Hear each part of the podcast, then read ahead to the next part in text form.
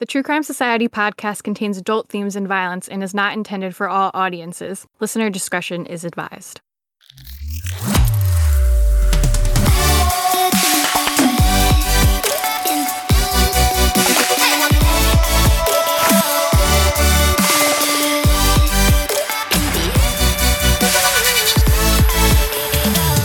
What's up, guys? Welcome to another episode of the True Crime Society podcast with Stephanie and Olivia. It is December 1st right now. It is officially the holiday season, the end of the year.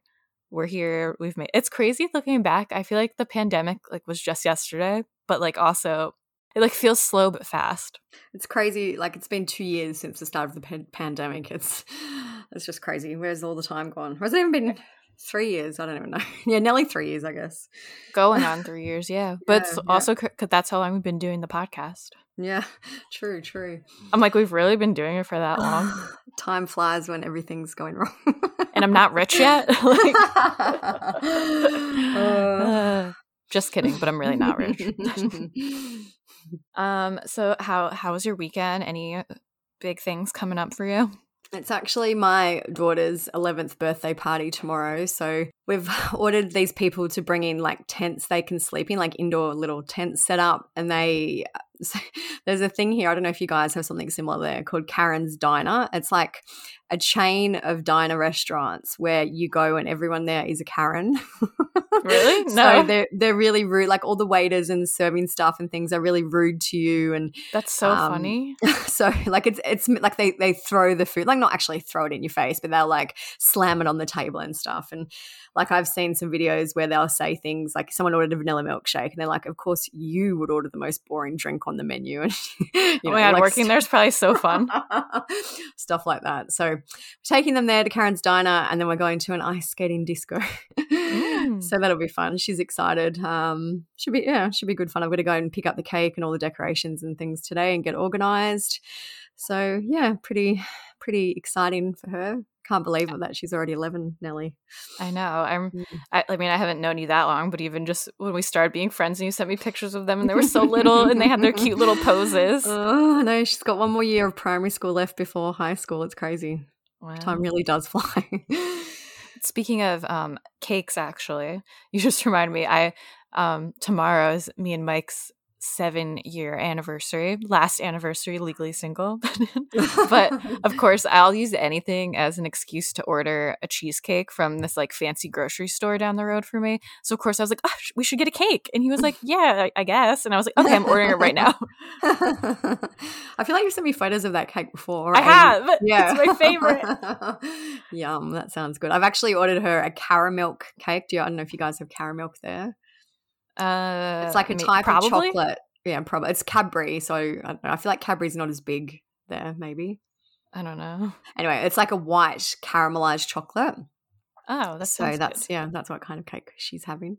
Uh, delish! I friggin' love desserts and cake. I've actually still been. Um, we also didn't really talk about our Thanksgivings because we double recorded, but for Thanksgiving, this was the first year I started liking sweet potatoes in my life. Oh yeah. So I could finally have I, I, don't know if you guys like have it in Australia, but it's like a sweet potato casserole with the toasted marshmallows on no, top. we definitely definitely don't have that here. I've seen it like I know what it is because I've seen it on all the Thanksgiving stuff. Yeah, yeah, we definitely don't have that here. But I used to never have it because I'd be like, ew, gross, I hate sweet potatoes. And I'd like pick off a marshmallow. This is my first year having it, and it was so good. I've been dreaming about when I can have it next. What's been happening with you?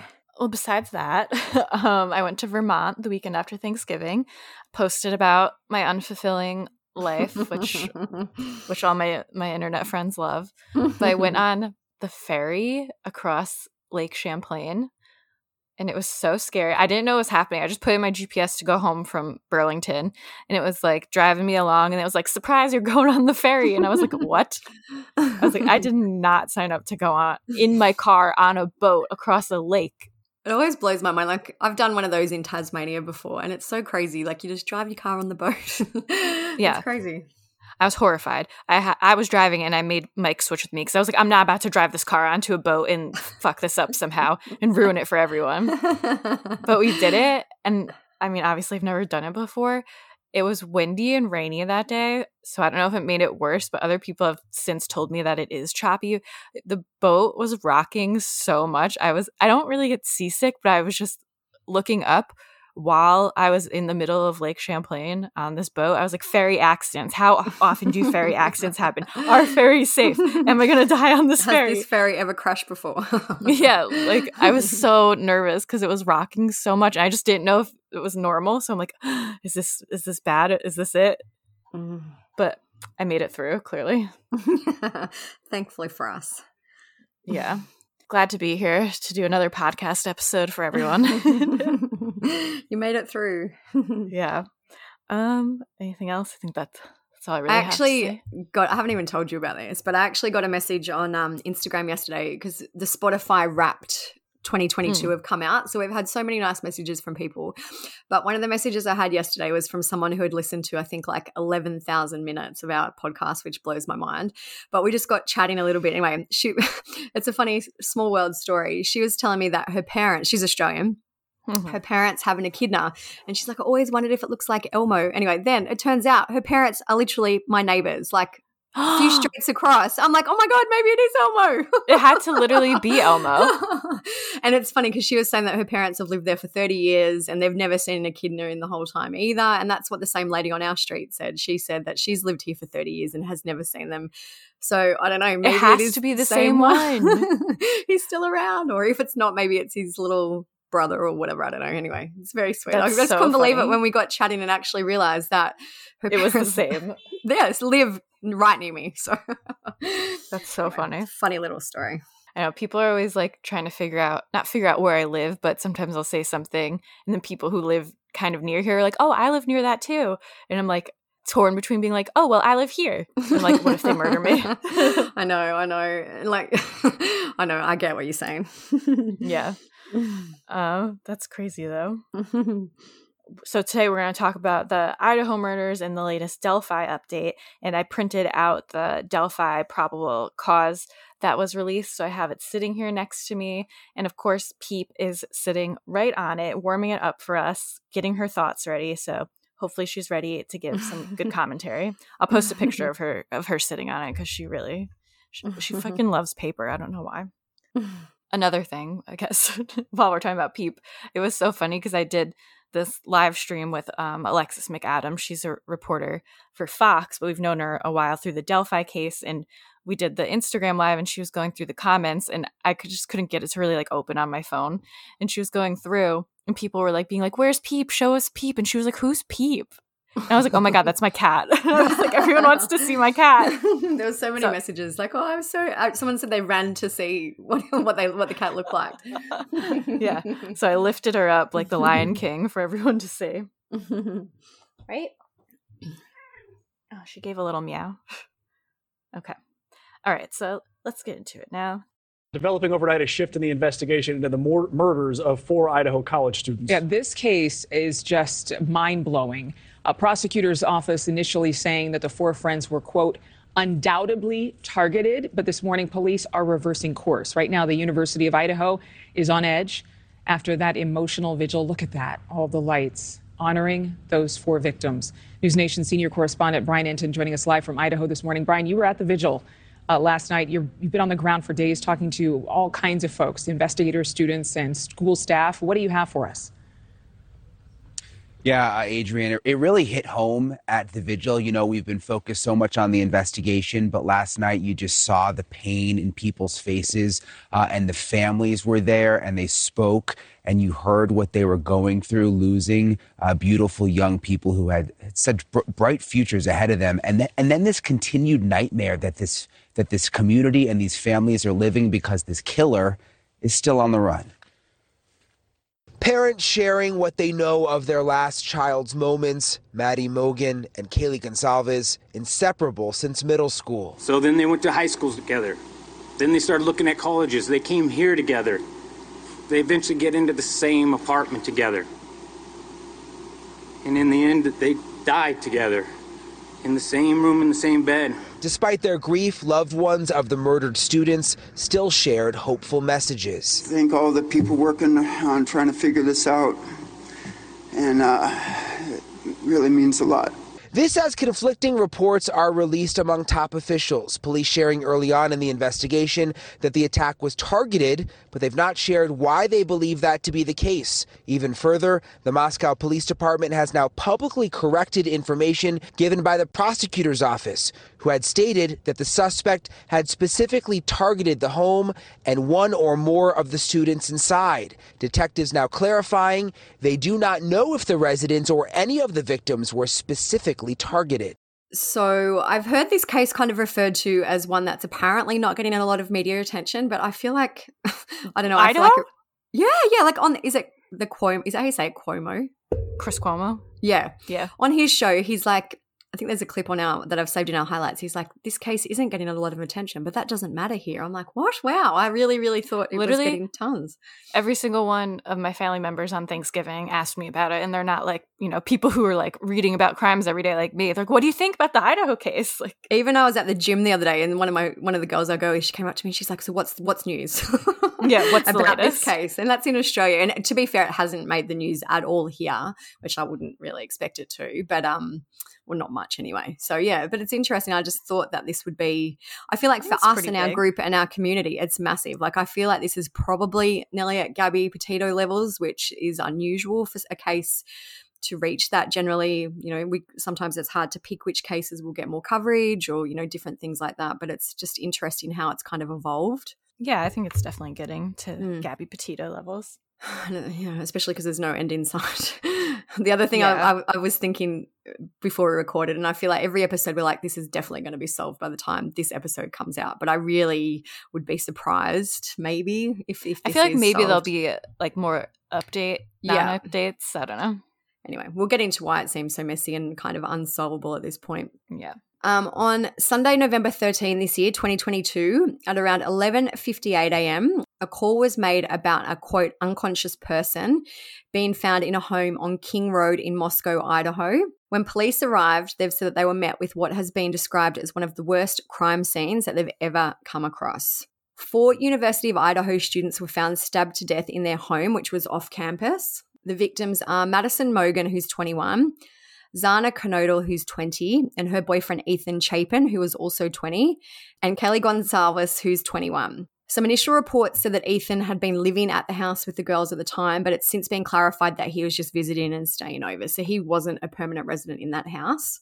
Mhm. To kind of tell his story, we will start off with a timeline of what we know happened. And surprisingly, for a case that seems to be everywhere on our community anyway, there's actually surprisingly little confirmed information. Yeah, and it's all been very confusing. So And yeah, and lots of retractions and things like that. So the University of Idaho's fall semester began on August 22 this year.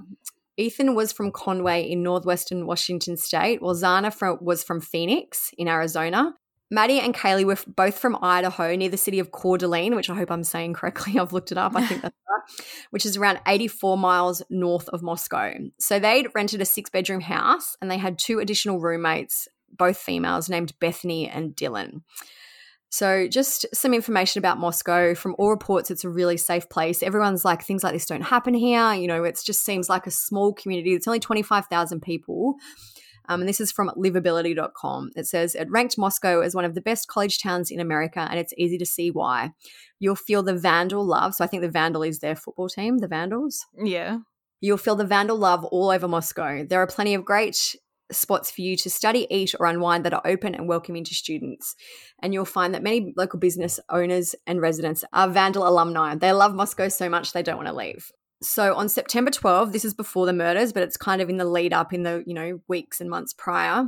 The university issued a vandal alert. So this is I guess when they something happens on the campus and they want everyone to know about it. Mhm. Um, the warning was described as a threat with knife. It reported that a group of students had been walking through the campus when a man threatened them with a knife. The statement said the Moscow Police Department received a report that a group of students was walking between the steam plant parking lot and the Student Recreation Center on Paradise Path and were threatened by a person with a knife. So the assailant was described as a white male aged 18 to 22 who was dressed in all black. And I guess they just wanted people to kind of be on the lookout for Yeah. whatever. So on Saturday, November 12th, we're now right near the time of the murders. Kaylee made this Instagram post. It's a photo of her with four other girls, I'm pretty sure it's on like the balcony or the deck of their home.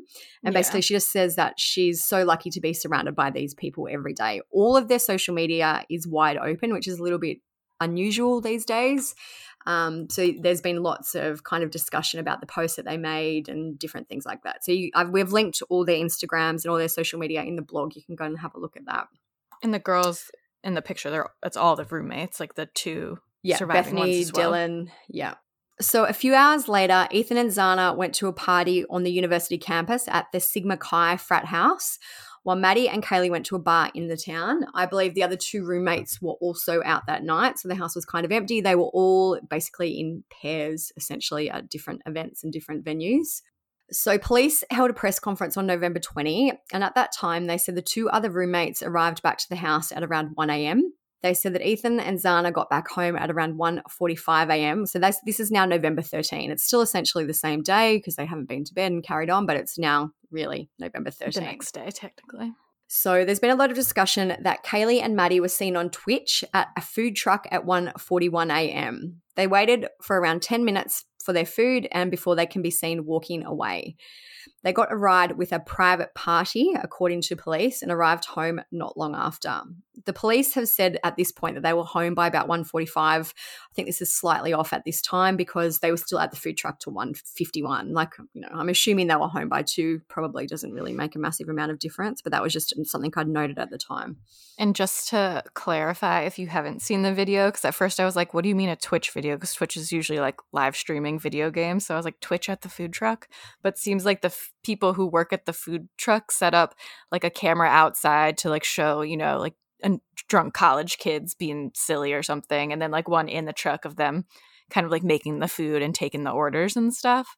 So there was some other people in the video, but you mostly just see them kind of like ordering their food, then standing around waiting for it. Yeah, it doesn't like I know a lot of people have said that there's you know looked into the video and said that you know there might be some things that seem sus. I don't really. Yeah, there so. there was a guy wearing a hood, so immediately people were like, "A man in a hood? Yeah. That's it." All right. So Kaylee's sister Olivia has come out and said that around this time, Kaylee and Maddie made phone calls to the same man. She told Inside Edition, Kaylee calls the man six times between 2:26 and 2:44 a.m. From 2:44 to 2:52, Maddie calls the man three times, and then Kaylee makes the final call to him at 2:52. It's now come out that this man was Kaylee's kind of on again, off again boyfriend. Um, at this point, it doesn't really matter who it was because he didn't answer. He was asleep. But I feel like that kind of gives a timeline of when they were definitely still alive. They were probably still alive at around 3 a.m. yeah, and there was um I mean, we could get into it more later, but some people were like, "Oh, were they like calling him for help or something?" But then the sister also said that Kaylee just like loves a drunk phone call, and that they were probably just drunk and being annoying and calling him because I think she also texted him like saying to come over or something. Yeah, and I feel like she, they said that she was known to drunk call random, Yeah. like not random people, but whoever. So it's not surprising to the family that that's what she did. Yeah, So Kaylee's boyfriend is called Jack DuCoeur. I think I've got his name right. He's 26. Her family have told Fox News that they were in the process of apparently getting back together after spending some time apart because they dated for years. You know, I don't know. Again, just kind of a little side piece to the story, possibly not important at this point. yeah, like the family wasn't like they had a crazy toxic relationship where they broke up and got back together all the time. Seems like no. he's in the family's good graces, and Her family have been very adamant that they don't believe he's involved as Yeah. well. So I guess that's all we can go for at the moment. Um, so police believed that the murders happened in the quote early morning hours. They haven't given a time frame. However, the Independent somehow has a time frame of 3 a.m. to 4 a.m. I feel like that's probably a fairly reasonable time frame because we know, as I said, that Kaylee and Maddie were still alive at around 3 a.m. And I'm assuming it happened before daybreak for it to be in the early morning. I looked it up. Sunrise is around 6:45. It was 7 a.m. at that time of year you know, I'm assuming it was probably between 3 and 5 a.m. at the latest. I, you know, that person probably wouldn't want to be leaving the house any later than that, you know, once people start waking up and moving around and things like that. Yeah, 'cause early risers start waking up around five, like super Yeah. early risers. Four, a little more questionable. Yeah. So anyway, that's my thinking. But the, uh, the police haven't confirmed the time of death or, you know, made it public No. anyway. So, as we said, a 911 call was made from within the house on Sunday, November 13. So, this is, you know, just hours after Kaylee and Maddie were known to be alive. And that was at 11.58 a.m. The call was for an unconscious person. So, when police arrived, they discovered that the four victims had basically been brutally murdered. There was no signs of forced entry, and as we mentioned, they said that the crime scene was one of the most gruesome that you they have ever come across. The prosecuting attorney Bill Thompson said this scene was like nothing you've seen before or will see in the future. So what we do know is that the two additional roommates were still in the house when police arrived. Police kind of quickly ish announced that the four had been murdered with an edged weapon, such as a knife. The Latah county coroner, Kathy Mabbutt, Mabbutt, I think is how you say her name, said the victims were likely sleeping when they were killed, as all four were found in bed. It's important to note that she has since retracted that and has said that they were all likely attacked in their beds or while they were sleeping, but not all of them were found in their beds. They haven't elaborated ever on where anyone was found. It's all kind of been speculation and deduction, but she did retract that initial statement saying they had all been found in their beds which is this is just an example of this case is such a mess. Just things being said and taken back. I don't know if it's because they're inexperienced and um, maybe have said things they shouldn't have said. But anyway, it's just you, you'll see this as a pattern as we go on with this story. Yeah, I'm sure they're just not used to like the media attention of what they can and can't say. Like usually, it's probably not CNN's calling you up for comment.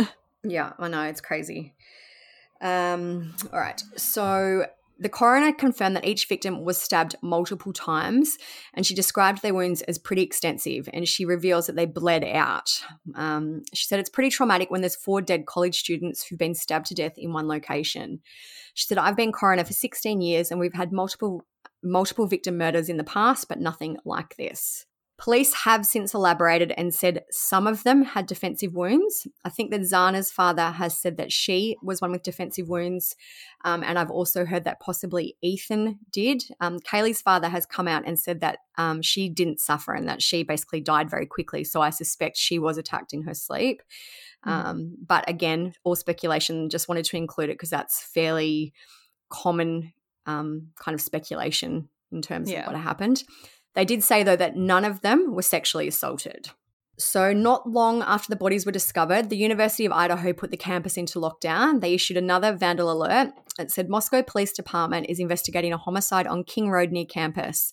Suspect is not known at this time. Stay away from the area and shelter in place. So the shelter in place was lifted around one hour later, as police said the incident was a quote, isolated, targeted attack that posed no imminent threat to the community at large. The, this was a very quick discovery of apparently it being targeted and there being no threat. And there was so much discussion about why police actually say this.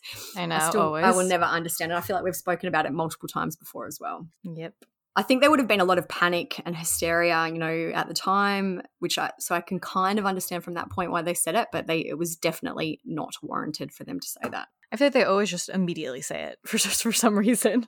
There's been just so much rumor and misinformation the mayor of Moscow told the New York Times that he believed the killing was a crime of passion, but then he later said, We don't really know what it was.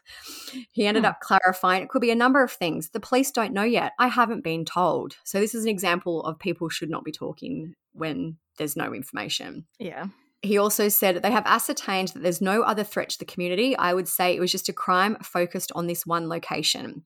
So I also did think at the time that maybe this was a murder suicide. Maybe they would find out that maybe Ethan had been the murderer and that, that he took his taken his own life. But police ruled that out pretty quickly and they've said that all four were victims of homicide. On Wednesday, November 16, so just a few days after this, so they were murdered on the Sunday morning. This is now Wednesday. They also backtracked on their info about there being no threat to the public. The police chief Fry said, We cannot say there's no threat to the community. And as we have stated, please stay vigilant, report any suspicious activity, and be aware of your surroundings at all time. So, on that day, the coroner also released more information about the autopsy findings. She said that the autopsies confirmed that the victims were killed early in the morning, sometime after 2 a.m., but still during the night, and that she hadn't been able to determine from the injuries the order in which they'd been attacked. It's like, well, yeah, they were still alive at 2 a.m. yeah, well, the, yeah. Like, I guess it, we may not know that Ethan and Xana were still alive, but I feel like it's That's likely. True. I feel like the whole thing wouldn't have taken very long. Like, No. I think it definitely had to be after 3 a.m. Yeah, same. Um, DNA samples and nail clippings were also taken from the crime scene, with the coroner saying that it was possible that the test could turn up DNA from people besides the victims, which seems basic 101. Mm-hmm. Anyway, um, a local prosecutor at the time also revealed that investigators were exploring the possibility that there was more than one killer and that officers were also searching for a military style knife, which they believed to be the murder weapon. We have some photos on the blog of what the murder weapon could possibly look like at the time of recording. So, 1st of December, they still haven't found the murder weapon, just to kind of note. So, essentially, I guess they could probably tell by the injuries the type of knife, but they still haven't found it. Yeah. So, Friday, November 17, police provided a bit more of an update. They said at this time in the investigation, detectives do not believe the two surviving roommates or the male in the grub truck surveillance video are involved in this crime. So, that was the man that we spoke about before. There are a few males in the footage.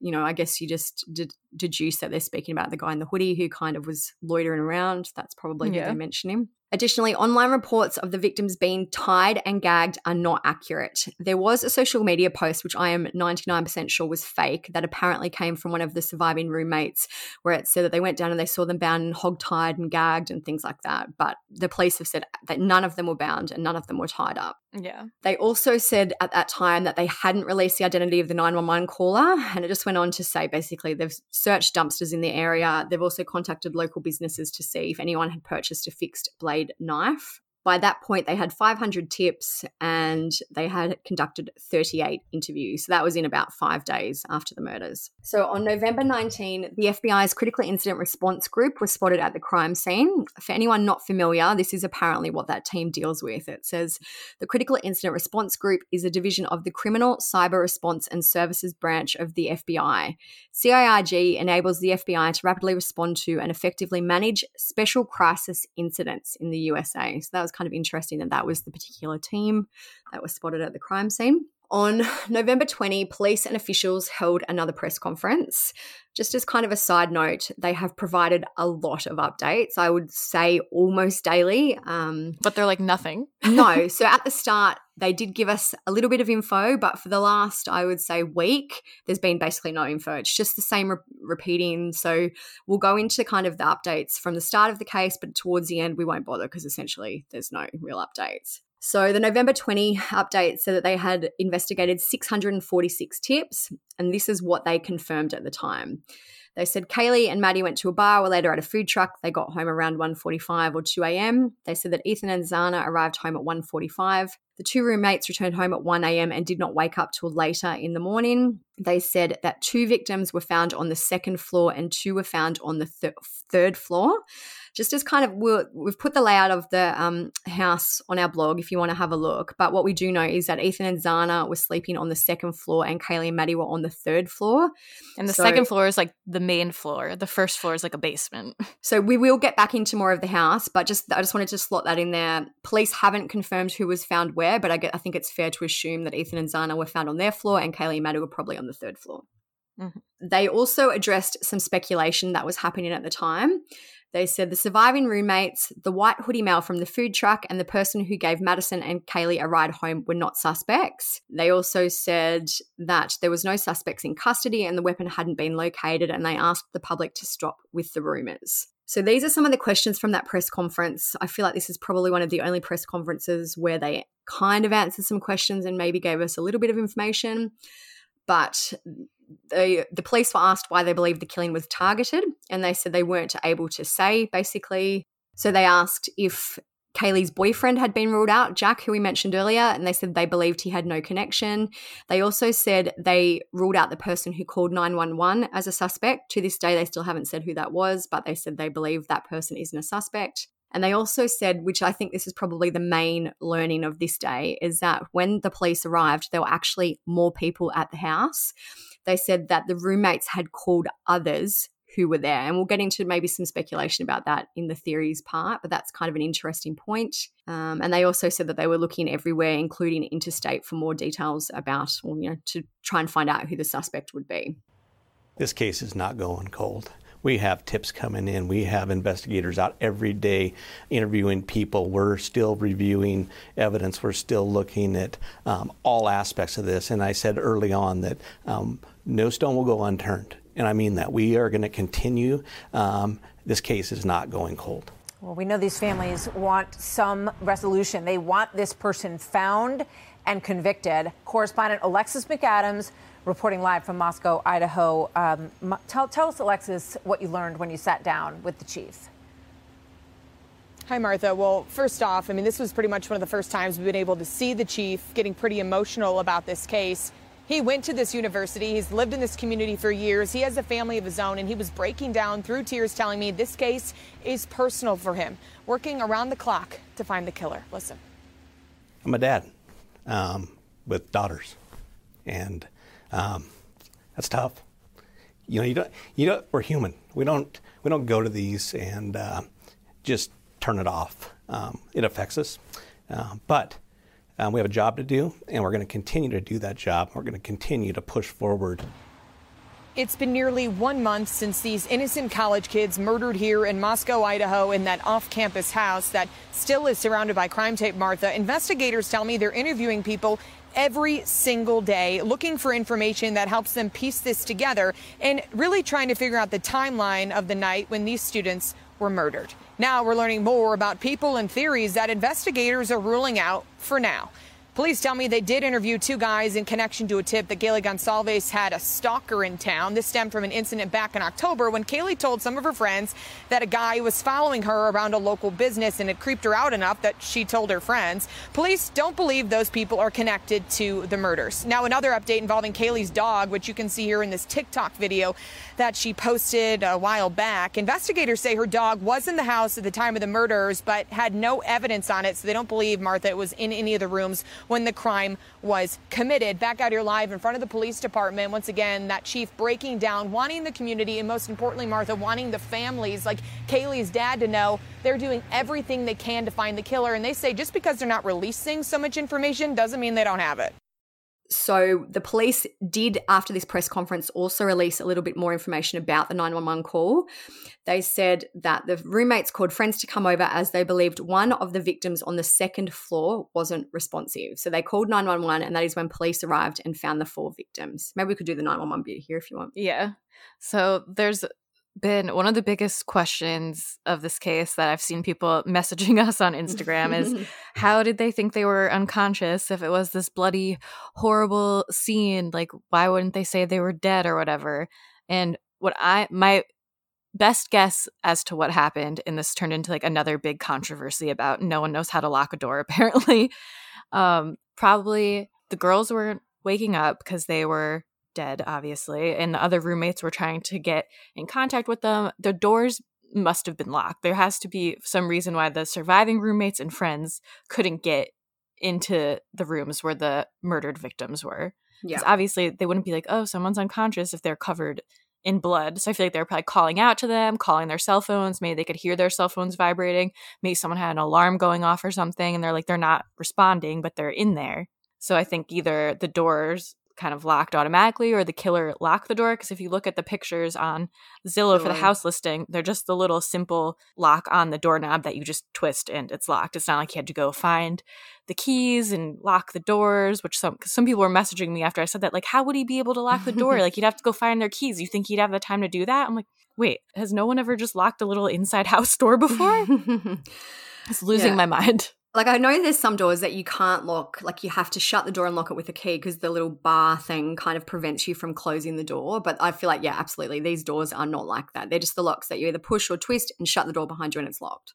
Yeah, and I feel like it would make sense because it would delay the discovery of the bodies. Yeah. Yeah, exactly. And yeah, the other the other thing I do think there's maybe a slight chance is that Ethan or I'm, I'm, assuming it was Ethan, was kind of blocking the door so they couldn't open it. I don't know how the rooms were exactly set up. I feel like your your thing is more likely. Like I'm sure the doors are probably just locked, but it could explain why maybe they thought he was unresponsive. And but yeah, and I, I some people are like, why would they call friends first? I mean, I don't think it's weird. They're like young. Maybe uh, they were already talking to other people. Another thing I thought of was maybe Jack, the boyfriend, woke up in the morning and was like, oh, I have all these missed calls from uh, Kaylee and Maddie yeah. and was trying to get back in touch with them. And maybe he contacted one of the other roommates. I was like, hey, like, can you go check on them? Like, they called me a bunch last night and now they're not answering. I, um, so maybe like other people just like converged and came to check what was going on. There's also a theory that I've read online about the 911 call. There's someone who apparently has inside information online. Again, not confirmed, could just be a rumor. But I do think it's a plausible theory. And what they said is that they know, apparently, that one of the roommates called 911 because they saw blood and they saw whatever. And they both ran screaming from the house. And one of them, or both of them, fainted. I assume probably just one fainted. But a passerby came past, saw them, took Saw the phone them off her, unconscious. and that was what the unconscious person was about. I feel like unconscious person is just a terminology used by dispatchers and law enforcement if they don't know that someone is deceased. Like I, I feel like, you know, like people are like, why wouldn't they have said it was a murder? And I just feel like maybe they didn't know. It would have been chaotic trying to get information from whoever. well, and I feel like they said eventually that multiple people talk to 911 like they were passing the phone around kind of I Yes. I, I, I, definitely think it sounds like that. Um, so I don't know. I would love for them to release a transcript. They've asked if they will release at least a transcript, and they've said no. And another Um, thing, um, because another thing people are saying, like, well, if the killer went and like stabbed whoever first and like walked to the other room and stabbed whoever, wouldn't there be blood in the apartment that they would see? I mean, maybe they did see some blood, but maybe that was more reason to think why someone was unconscious or hurt or something. Maybe they thought someone hit their head last night or something and got a little blood somewhere and now they weren't answering. Because usually we've said many times, like, most people's first thought isn't, oh my God, they're murdered. Yeah, especially four of them murdered. Like, Yeah. yeah, that would be unfathomable, really. Mhm. Um, I thought it might be a good point here to maybe just discuss a little bit about the house layout. On our um, highlights on our Instagram and on the blog, we've got a floor plan of the house, so you can kind of exactly see. It's a it's a weird layout. Like I find it very confusing. I, I find it hard to. It's like they added on around. additions to this house, so it seems just like all over the place. There's a lot of like angular walls that don't really like connect great. So apparently, what I've heard is that the house, when it was originally built, how many years ago, was just the first floor. So this is the floor where Bethany and Dylan were living. Uh, the house apparently originally was just a small two-bedroom, one-level house, and these other two additional levels have been added on over the years. There is kind of a pretty um, infamous photo in relation to this case, and it's of the house that has blood actually dripping down the outside of the house. Um, people are like, where has that come from? And I am pretty sure that is from the second floor. When you look at the photo that's taken versus photos of the house, I'm pretty sure it's the second floor, which would have been Ethan and Xana's bedroom. and again, the second floor is at like ground level because the house is on a hill, so it's Yeah. not like it was dripping down like a whole floor. It was just a Mm. couple feet. Yeah, ground. it's kind of like a yeah, a couple of feet. And then I've like people also like, how did the other roommates not hear anything? I've also read that that first floor is kind of almost like a self-contained apartment, so it has separate entry. You know, um, it's plausible, absolutely, that they didn't hear anything. Also, they could have been drunk. They could have. I sleep with like a fan and a noise machine, like air conditioner. Like I don't think I would hear anything. Yeah, exactly, and especially yeah, drunk, like passed out. I, I, don't know if they're drunk. I'm assuming they probably had drinks. You know, just And just especially if they lived in. People always said they had people over, like it was kind of a party house. I'm sure they're used to hearing other people being loud. Yeah. And especially two, if only some of them had defensive wounds, let's just say two of them did, that still means two probably just died in their sleep and didn't make a noise or a sound. Yeah. Um, so there are, as I said, there's photos of the house on the blog. There are a bunch of entry points. Apparently, they did have a ring doorbell for the front door. Obviously, the person didn't use the front door, but there's sliding doors of some of the bedrooms. Um, and even there's a TikTok that's going around that I can't 100% verify is from the house. I believe it was posted by a former roommate. And basically, it shows that there's a window that doesn't lock. It's got no screen and it doesn't lock. So, you know, I feel like it's not the mo- wouldn't have been the most secure house anyway, and it would have been very easy to access without forcing entry. Yeah. So on November 29, detectives relocated the five vehicles that were outside the house um, to a more apparently secure long term storage location. I don't know why that took nearly two weeks. I feel like that should have been processed straight away.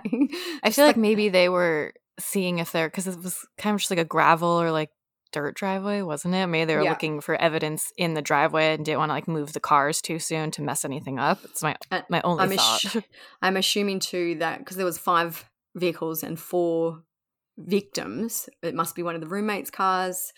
Um, Kaylee, I know, had just purchased a new Range Rover right before she was murdered, so that was definitely one of the cars towed. I'm pretty sure one was Ethan's as well. Anyway, I guess it doesn't really matter whose vehicles they are, but they've taken them away. And I did see someone online saying, I don't know if this is true again, but that they had to kind of wait for some of the proper resources to come like a day yeah. or so to like photograph and process the whole crime scene. So they probably just didn't want to touch anything. We're now basically at December 1, which is almost two weeks since the murders.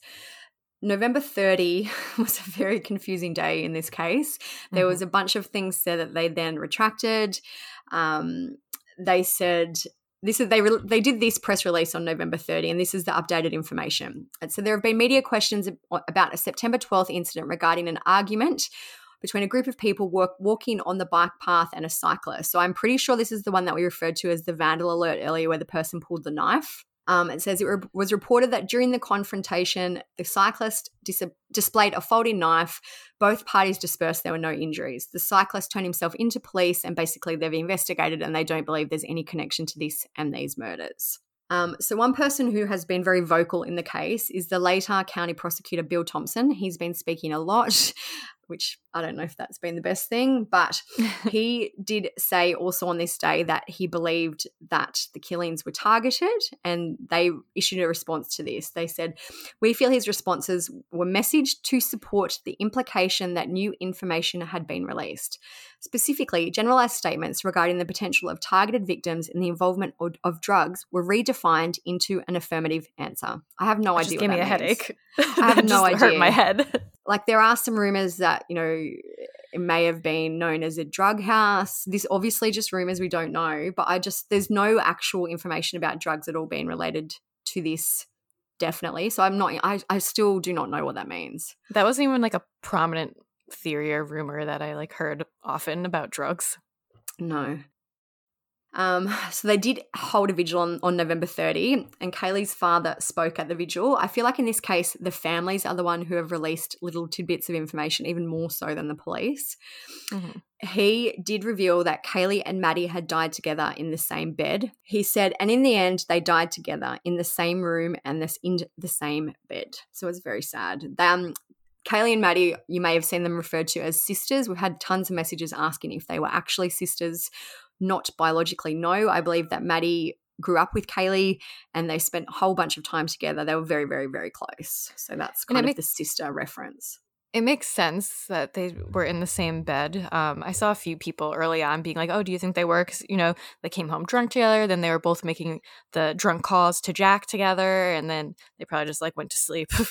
Also, I know that Kaylee was apparently moving out and she was moving to Texas, like very, she was due to leave very shortly after she was murdered. So I, I wouldn't even be surprised if her room was all packed up and she was just sharing the room with Maddie because she had no bed anymore. Yeah, that's true. Just an option. Anyway. So there was more pr- messy press releases about the kind of targeting information.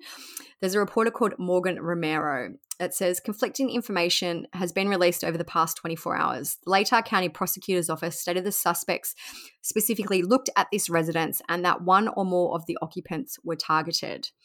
But then it says, We have spoken with the prosecutor's office and identified that this was a miscommunication. Detectives do not know if the residents or any occupants were targeted. so this is what I mean. Like, this is just. It's just a mess, and they they were like even their press releases are messy. Like there's they don't change the dates. Like it just, I feel like it must just be chaos in there at the moment. Yeah, definitely. Um, on December 1, they also released another statement. So just today, it says uh, the Public Information Officer Aaron Snell said, We remain consistent in our belief this was indeed a targeted attack, but have not concluded if the target was the residents or its occupants. So that's kind of a little bit interesting. Like, why would someone just target a house?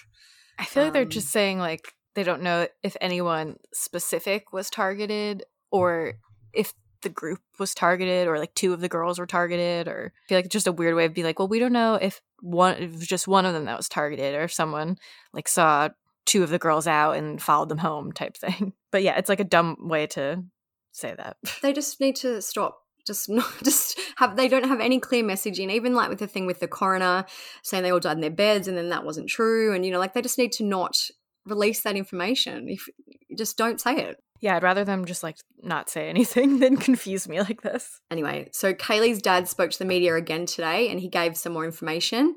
He said that he thought the unconscious person report may have come because Kaylee wasn't enter- answering her phone. He said, I know the girls reached out via texting and calling, so I can only assume by the phones being ignored, knowing how my daughter is, not going to ignore calls and texting. So that kind of goes along with what you were saying. Maybe it was the boyfriend who's like, Well, what's going on? You rang me a hundred times. Yeah. Why aren't you answering? Um, he also told about the driver that Madison and Kaylee had used. All police ever said, I think, was like it was a private driver service. Private party. private party, but they've said that they used a sorority designated driver service to get home. So someone actually sent a message to our Instagram saying a lot of fraternities and sororities actually have designated drivers on call every night of the week. So if you need someone, you can call and they'll pick you up. So I assume this was probably along those lines. Yeah. Good evening. I'm Brian Entin, live in Moscow, Idaho, for this News Nation special report. Three weeks ago, the unthinkable happened in this house behind me. Four university students brutally murdered here. Their killer not only is still on the run, but still all of this remains a mystery three weeks later. And we have breaking news tonight new details that we have just confirmed.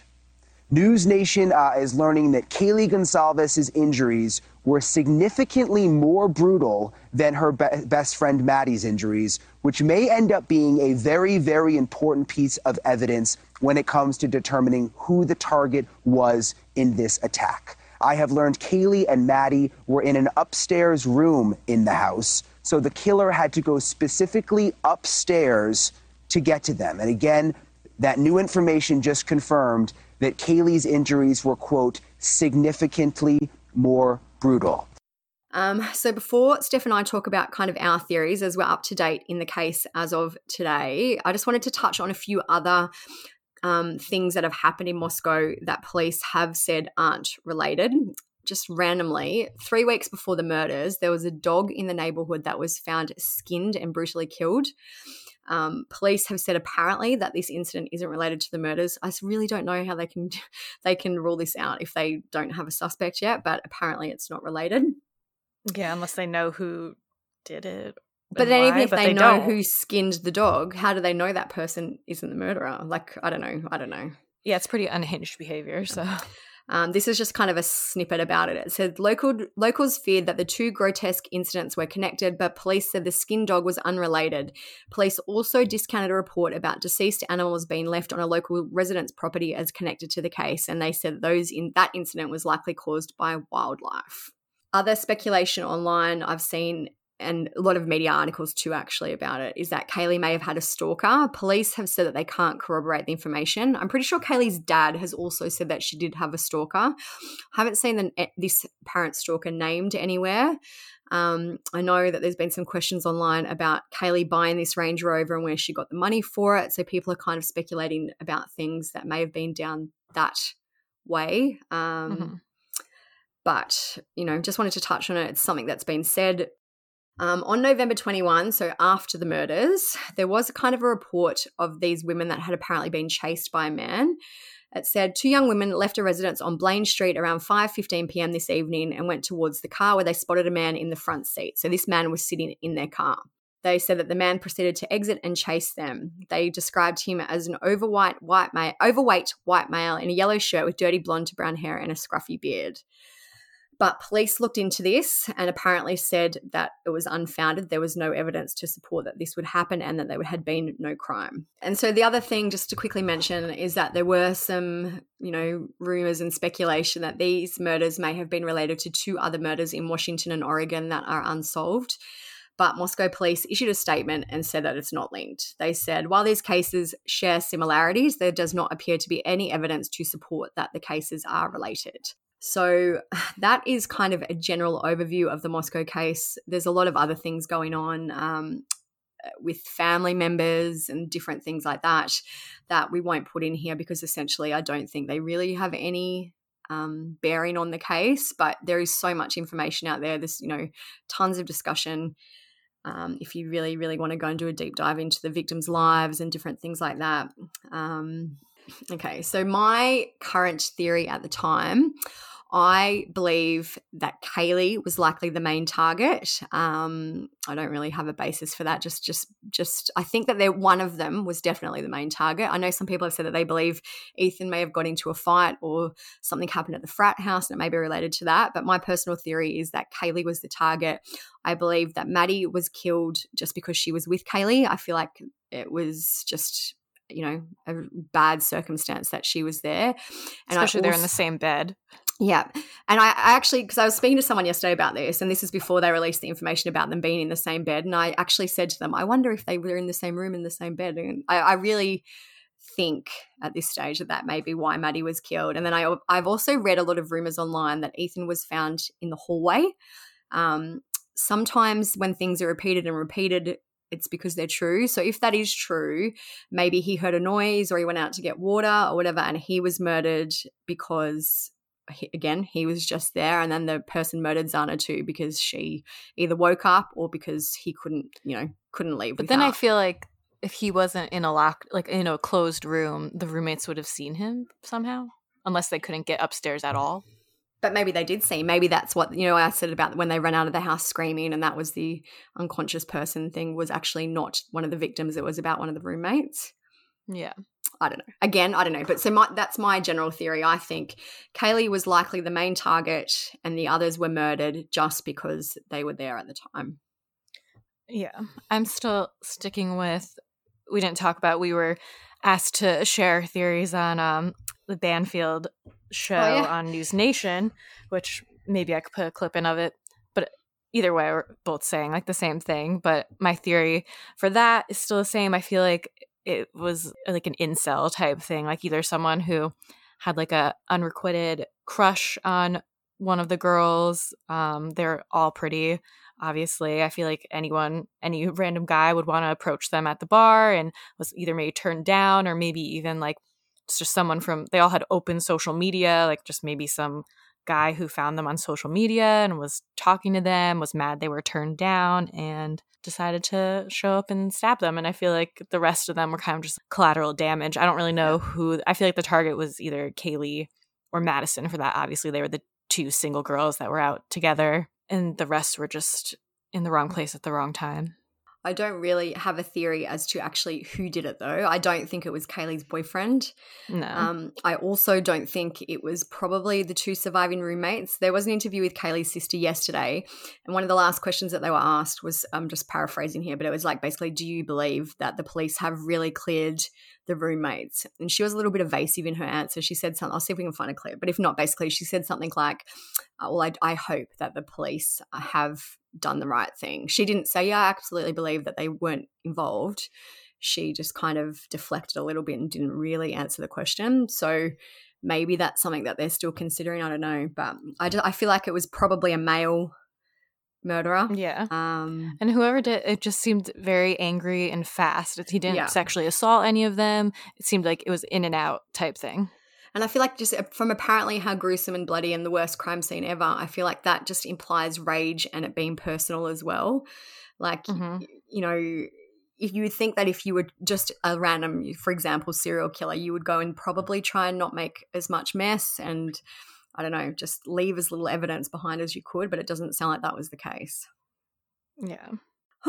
so I think that is it for Moscow. I don't know what's going to happen in the next, you know, while. Maybe they will get something. It doesn't seem like at the moment they have specifically said they don't have a suspect. Um, whether or not that's a tactic, maybe to try and get someone to slip up, we can only hope, I guess. But publicly, they've said they don't have a suspect. Yeah. Okay, so next we're going to get into the latest updates with the Delphi case and it seems like they just like keep coming. So at first we were like, "Oh, we're what if we don't have enough to talk about?" But now there's apparently um, a new press release from Ro- Richard, not Robert, Richard's attorney. So uh, we haven't even looked at it yet, but we'll get there when we get there. Okay. So they finally released the probable cause affidavit, which was sealed. Um, we've all talked about that. So I'm just gonna I highlighted some parts in it that are worth reading, so we can just like go over it quickly because it does give um, some information that we didn't know about what happened that day and why he was arrested. The probable cause affidavit says Abby and Libby were found dead in the woods less than a quarter mile from the Monon High Bridge, and there was a 40 caliber unspent round found between the victims' bodies, less than two feet away from Libby German. Investigators first spoke to Richard Allen back in 2017, and at that time, Allen told investigators he was on the trails by the Monon High Bridge between 1:30 and 3:30 on the day of the murders. The PC did not say why investigators spoke to him back in 2017. Then, last month on October 13th, investigators interviewed Allen again. According to the PC, Allen again said he was on the Monon High Bridge to watch the fish. He said he parked his car on the side of an old building and was wearing blue jeans and a blue or black Carhartt jacket with a hood.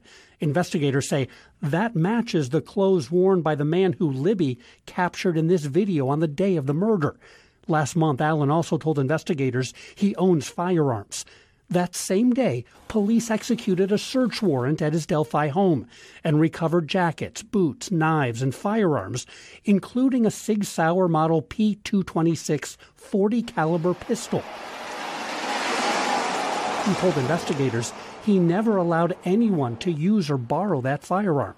Investigators sent that gun to the Indiana State Police Crime Lab for analysis, and it was determined the unspent round located within two feet of Libby's body had been cycled through Richard M. Allen's gun. First, it goes into details like about the area, the bridge, and all that, and it refers to Libby and Abby as victim one and two. And there are names mentioned that are redacted, so it gets a little confusing there. But we'll we'll try to make the best of it. So it says Victim 1 and 2 were dropped off across from Mears Farm at 1:49 p.m. on February 13th, 2017. Um, and Mears Farm, it's just like right by the bridge. I guess that's like the drop-off point for there. Um, and it says a video from victim victim 2's phone shows that at 2:13 p.m. victim 1 and 2 encountered a male subject on the southeast portion of the bridge. The male ordered the girls down the hill. No witnesses saw them after this time. No outgoing communications were found on victim 2's phone after this time. Then it says the video recovered from victim two's phone shows victim one walking southeast on the high bridge while a male subject wearing a dark jacket and jeans walked behind her. As the male subject approached victim one and two, one of them mentions gun. Near the end of the video, a male is heard and seen telling the girls, guys, down the hill. The girls then begin to proceed down the hill and the video ends. So that gave a little bit more information about him having a gun, and that's kind of how he corralled them to go down the hill. Um, I think we always kind of speculated that there must have been something to get them yeah. to go with him. Yeah. Um, it says victim one and two's deaths were ruled as homicides. Clothes were found in Deer Creek belonging to victim one and two, south of where their bodies were located. There was also a .40 caliber unspent round less than two feet away from victim two's body. The round was unspent, but it had extraction marks on it. So it says they went on to interview three juveniles who were on the bridge that day. Um, just took out some of the highlights of what they said because it's kind of redundant, some of it. So they talked to two of the girl, I don't know if they were girls, two juveniles that were together, and they said they were walking on the trail towards the bridge to go home, and they encountered a male walking from Freedom Bridge towards the High Bridge. They described the male as kind of creepy and advised he was wearing like blue jeans, a like really light blue jacket, and his hair was gray, maybe a little brown, but he did not really show his face.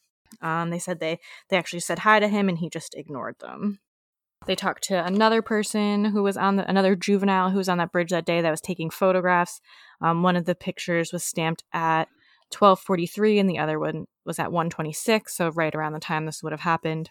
And she said that she encountered the man who matched the description of the photograph taken from victim two's video. She described the man um, wearing a blue jacket or blue or black jacket. She advised that the jacket had a collar and he had his hood up from clothing that was underneath the jacket. She advised he was wearing baggy jeans and that he was taller than her. She also said that he looked like he was walking with a purpose, like he knew where he was going. Then they spoke with another person who was on the trails that day, and that person advised that she saw four juvenile females walking on the bridge over Old State Road as she was driving underneath it on her way to the park. Um, they advised that there were no other cars parked across from Mears Farm when she parked, She arrived and she walked to the high bridge and observed a male matching the one from victim two's video. She described the male that she saw as white, wearing blue jeans, blue jacket. She advised he was standing on the first platform of the high bridge, 50 feet from her. Um, she also said approximately halfway between the bridge and the parking area, she passed two girls walking towards the high bridge, and she believes that those girls were victim one and victim two. And then video from a store near there shows um, this person's who they were talking to car leaving at 149. So when she was leaving, it seemed like Libby and Abby may have been getting to the bridge. Um, and she also said that they didn't see any other adult males on the bridge that day. This person also, when they were leaving, they noticed that um, a vehicle was parked in an odd manner at the Child Protective Services building that is right there. She said it wasn't odd for vehicles to park there, but she noticed it was odd because of the manner it was parked. It was backed in near the building. And investigators also got another tip from another person talking about how they saw um, a purple PT Cruiser or small type SUV around 210 that day, parked at the CPS building. And he also said that it appears as though it was backed in to conceal a license plate and it was like parked in a weird position. Um, they said it could have been like a smart car type vehicle. Oh, so then someone else who was driving, they called in and they said that they saw a male subject walking west on the north side of 300 North away from the high bridge, and that they thought that they said that the male was wearing a blue jacket, blue jeans, but that he was muddy and covered in blood and that he looked like he'd just gotten into a fight. And they determined that by videos of when the person who saw them was in the area, it would have been around 3:57 p.m.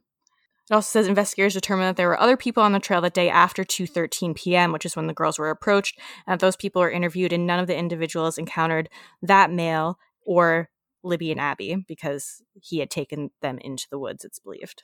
So this is where it gets controversial, I guess. So in 2017, Richard Allen, the man who was arrested, it doesn't say like it starts off a bit saying investigators reviewing prior tips encountered a tip narrative from an officer who interviewed Richard Allen. So I don't know if he just happened to interview him or Richard came forward. So it says Mr. Allen was on the trail between 1330 and 1530, so 130 and 330.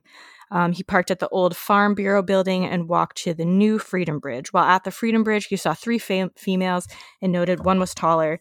And he did not remember description and he didn't speak with them. He walked from the Freedom Bridge to the High Bridge.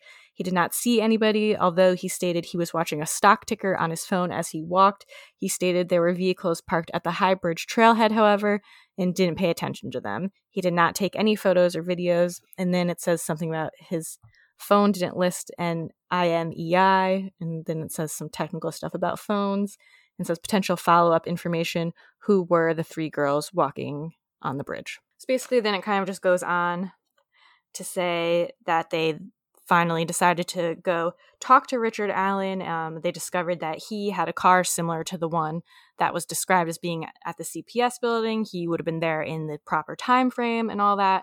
So on October 13th, 2022. That is when he was interviewed again.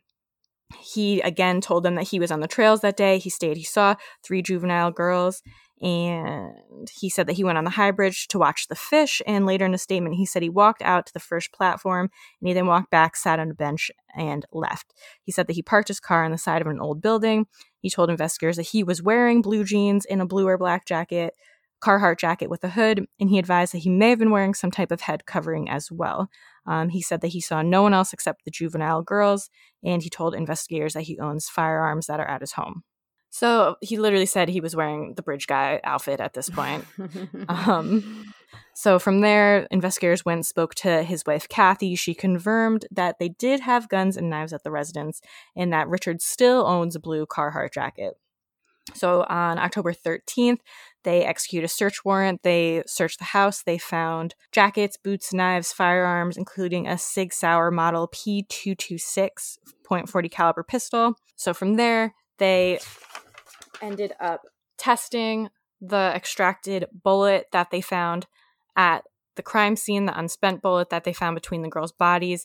They did tests with Richard's gun and they confirmed that that bullet had run through Richard's weapon, and they do that by because even though it wasn't fired, it still went through the gun, and that leaves like little striations and marks on the outside of the bullet. So they're able to run another bullet through it and then compare the marks on each bullet to see how similar they are, if they're exactly the same. It's kind of like a fingerprint for the gun.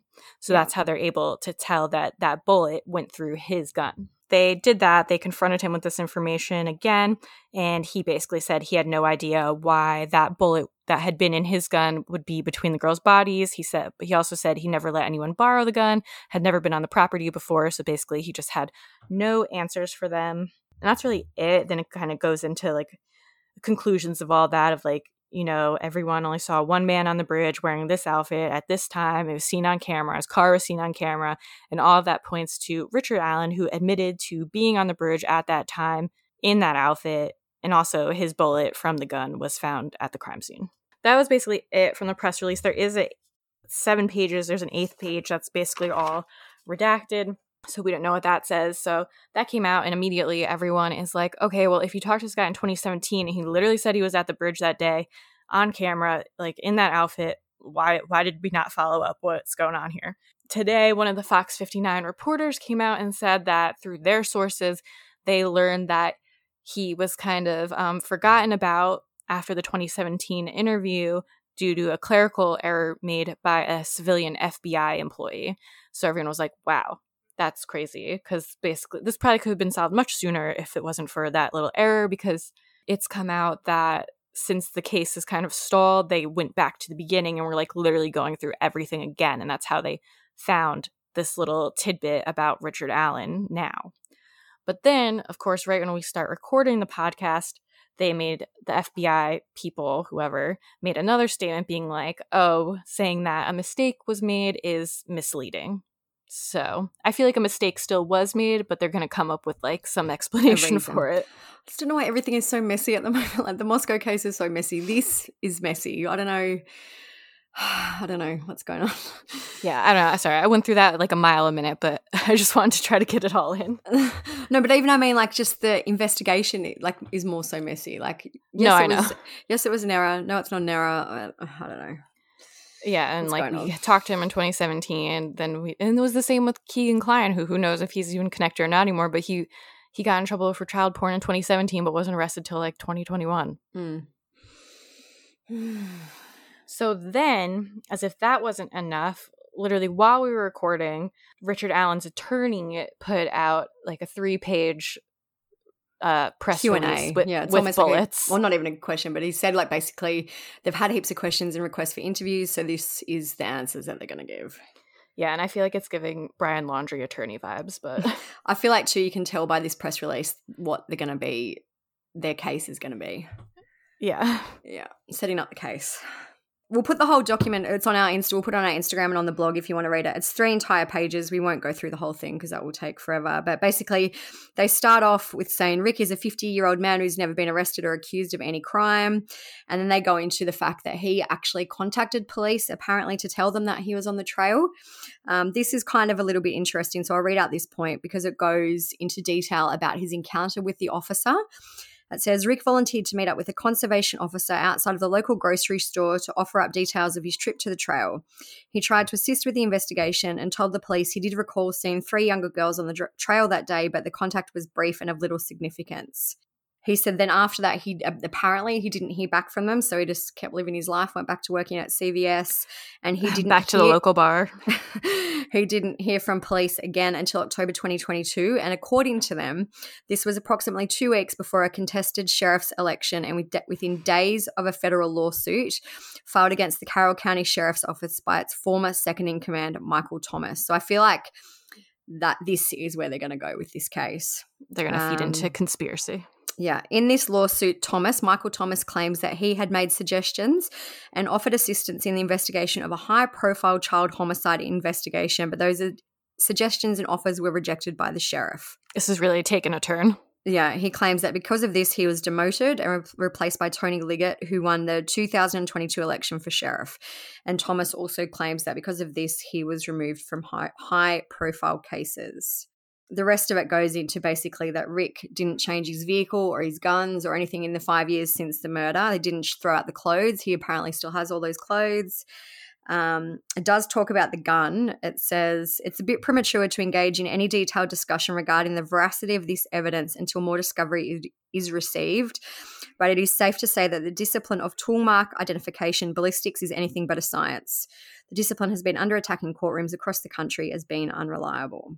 And then the last page, it says that the prosecutor mentioned at the last hearing his belief that others may have been involved in the killing, but there was nothing in the probable cause about a second suspect, and that they are confused about these kind of discrepancies with what's been said.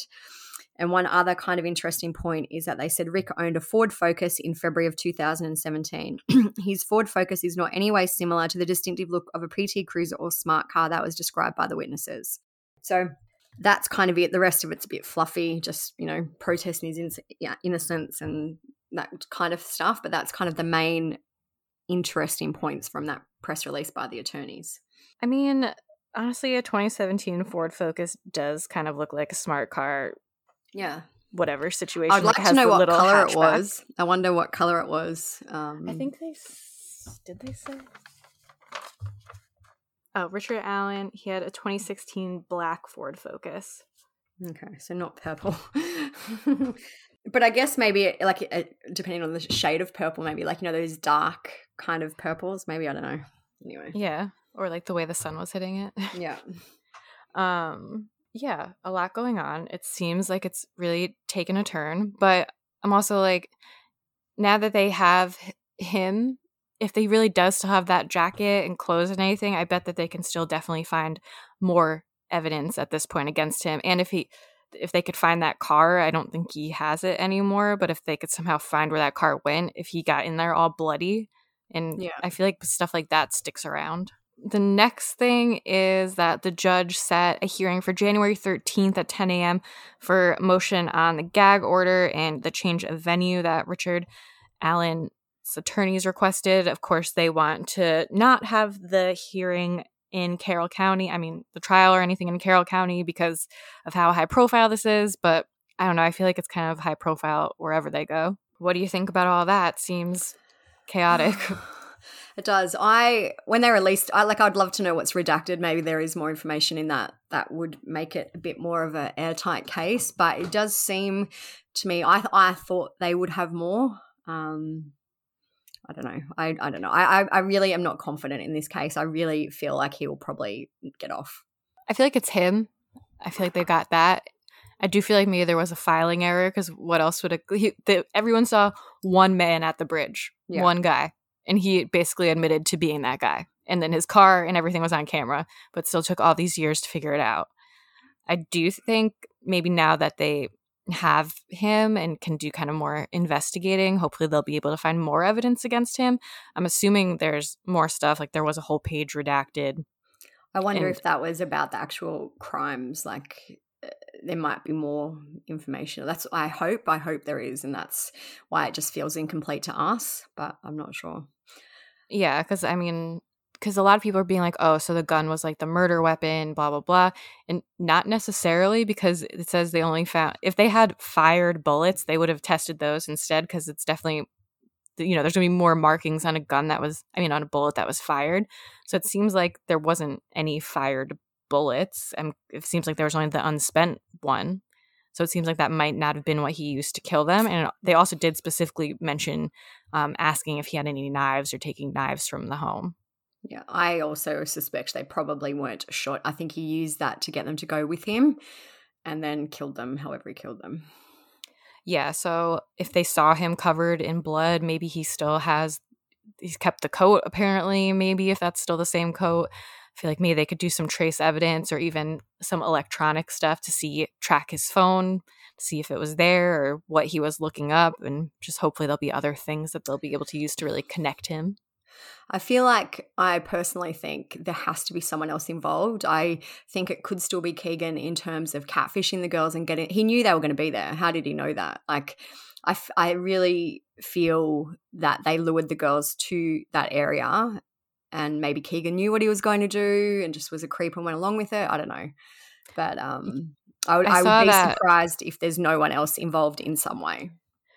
I was because Jennifer Coffindaffer, she's the FBI former FBI commentator. She tweets a lot. Um, she was saying that she feels like someone else was like down the hill, like waiting. Because Yeah. it's like, why? Why did he lead them to this spot? Because I remember even Ron Logan and all of them at the time were saying like that that area it's like rough terrain, like it's very rocky. The hills are really steep, and Ron Logan, whose property it was, was like you would have to like know this area at least to be able to get over here. So why was he leading them to that spot? Did he just pick a random spot? Did he know where he was going? Was someone else over there waiting? I think this had to be somewhat set up, and he had a plan of where to take them, even if it was just a general area. Um, but I feel like he definitely would have scouted all that out before. And looking at the times was another thing. It seems like he got there around 1.30. Then the girls got there around 2.13. Or the, he was saw in the video talking to the girls 2.13. I think they got there around two-ish or something it said off the top of my head but so but there was other juveniles at the bridge i mean they didn't really say if they were girls but other people said they saw other juvenile girls at the bridge so like why not them like some of them even said hi to him if it was random could he have just picked them or was he specifically waiting for libby and abby for some reason Yeah. so a lot of questions still um this attorney who in his statement make it seem like this will be interesting Yeah, yeah. I don't know. I just, I don't I'm really have any words. Like I feel exhausted. I was just gonna say the same thing with all these cases. I feel like mentally exhausted. Like so much has been going on this last Yeah. month. I don't. And even, it's been even I was just saying to you to do like today, like Chris Dawson is getting sentenced today. That's the teacher's pet episode that we did, and then there's a whole bunch of stuff going on with the Michael Vaughan case, which we'll do an update in a few weeks. Um, and maybe a Michael Chambers update. I just feel like, and then even maybe a Bryce Laspisa case, like they found bones in the area. I don't know, it might not be him, but bones where he went missing. So there's just a lot happening, and I just feel like this case is ramping up to be messy and long and drawn out. yeah. So I mean, hopefully that wasn't too chaotic of an explanation. I know it was a lot of information fast, and like half this information we got today. So hopefully we went through it okay. But um, you know, our Instagram, we have a whole highlight for the Delphi updates. Everything's on it. We've posted the affidavit. We'll post this new press release from Richard's attorney. So if you want to actually sit down and read it, we'll post them up on our blog, on Instagram, whatever. Um, same with like the layout for the Idaho house. If you want to see it, we'll have that all posted. We're actually on the second Moscow highlights because we filled up the first one, which is crazy because there's actually, like as I said, not really that much information, but there's just so much back and forth and reporting on this little tidbits of information. So anyway, there's two whole, hi- you know, we're up to the second highlight, two whole highlights on Instagram for Moscow too. Yeah. So we were worried this would be a short episode, but it was not. well, I guess it's we're at an hour forty, so That's pretty long. not not the- Plus, there'll be terrible. clips too. I guess clips for both of them. Oh, I feel like I could literally go cross-eyed right now going through all of that. okay. Well, on that note, let let's be done with this. And for anyone who's like, oh, they hate doing the podcast. We love doing the podcast. There's just tons of information. It's like my head is spiraling. Someone said to me the other day, "Do you like participate in Facebook Facebook groups about these cases?" And I'm like, "I used to, but honestly, my brain is about at capacity. Yeah, I do sure. not have the capacity anymore." yeah, I used to be like the Facebook groups queen. I don't even do it anymore because the, the Instagram is enough of a job for Yeah, me to yeah. handle. yeah. All right, so enough whining. Um, love you guys. We, we love the podcast. It's just a very big episode today. yeah, and constantly changing. Yeah. So we hope that um, you guys enjoyed it. That was interesting. Everything will be on the blog, Instagram, like I just said. Um, share the podcast. It's a big help to us. We saw like on the Spotify Unwrapped, a lot of people are sharing the podcast. So that is awesome. Please keep doing that. We want to keep growing forever. So give us a good review. Um, any of the sponsors, check those out. They're all linked in the episode notes. And um, I think that's it. Be nice to us. Leave us nice comments, nice messages. That's it. Peace out. Thank you for listening. Bye.